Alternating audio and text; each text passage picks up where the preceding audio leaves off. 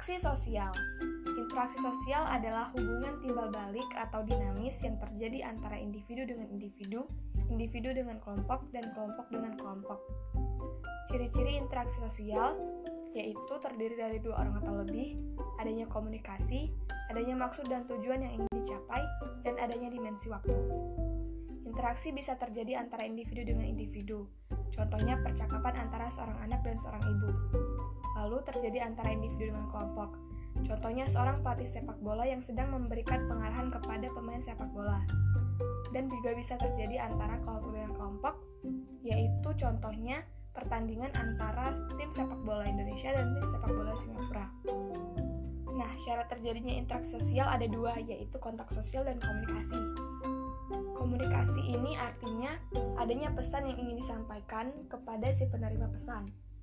Nah, komponen dari komunikasi ini adalah pihak pengirim pesan atau komunikator, lalu adanya pihak yang menerima pesan atau komunikan, dan ada pesan yang disampaikan atau message, lalu adanya feedback atau respon atau tanggapan dari si penerima pesan. Nah, kalau kontak sosial ini ada kontak primer dan kontak sekunder. Kontak primer artinya kontak sosial yang terjadi secara langsung atau tatap muka. Sementara kontak sekunder artinya ada orang ketiga atau perantara.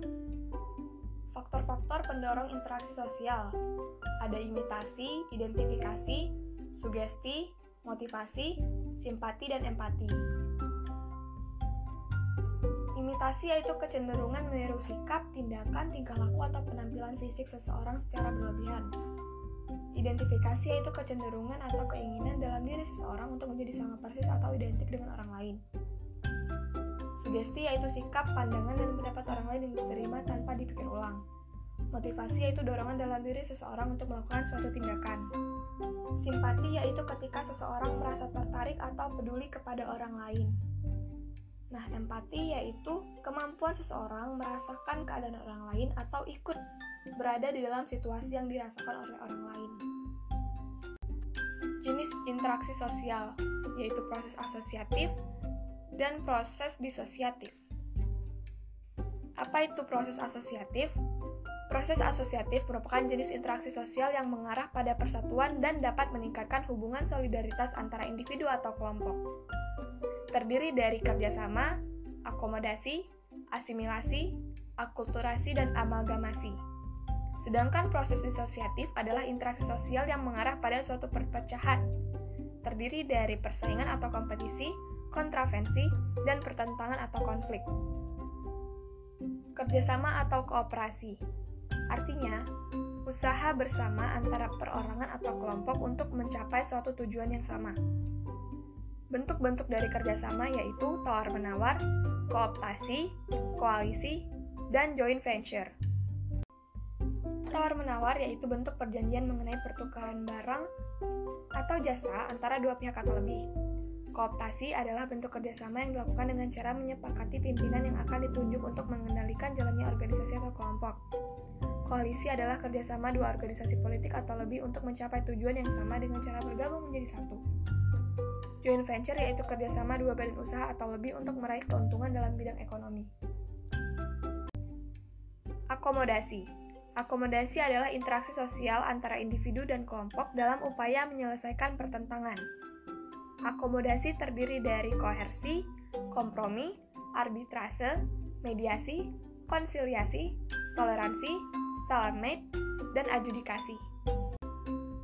Koersi yaitu bentuk akomodasi yang dilaksanakan menggunakan paksaan hingga salah satu pihak yang bertentangan berada dalam keadaan lebih lemah dibandingkan pihak lawan.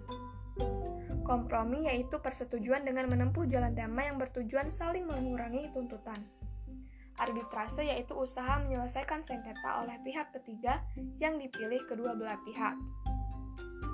Mediasi yaitu proses penyelesaian sengketa dengan disertakannya pihak ketiga sebagai penasihat yang netral. Konsiliasi yaitu usaha dengan mempertemukan kedua belah pihak yang berselisih untuk mencapai persetujuan melalui lembaga sosial. Toleransi yaitu sikap menghargai perbedaan. Stalemate yaitu keadaan ditandai dengan adanya kekuatan seimbang. Adjudikasi yaitu penyelesaian konflik atau perselisihan di pengadilan. Asimilasi Asimilasi adalah proses peleburan dua atau lebih kebudayaan yang berbeda menjadi satu kebudayaan tunggal yang dirasakan sebagai kebudayaan milik bersama. Artinya, proses asimilasi mengarah pada hilangnya perbedaan. Lalu akulturasi.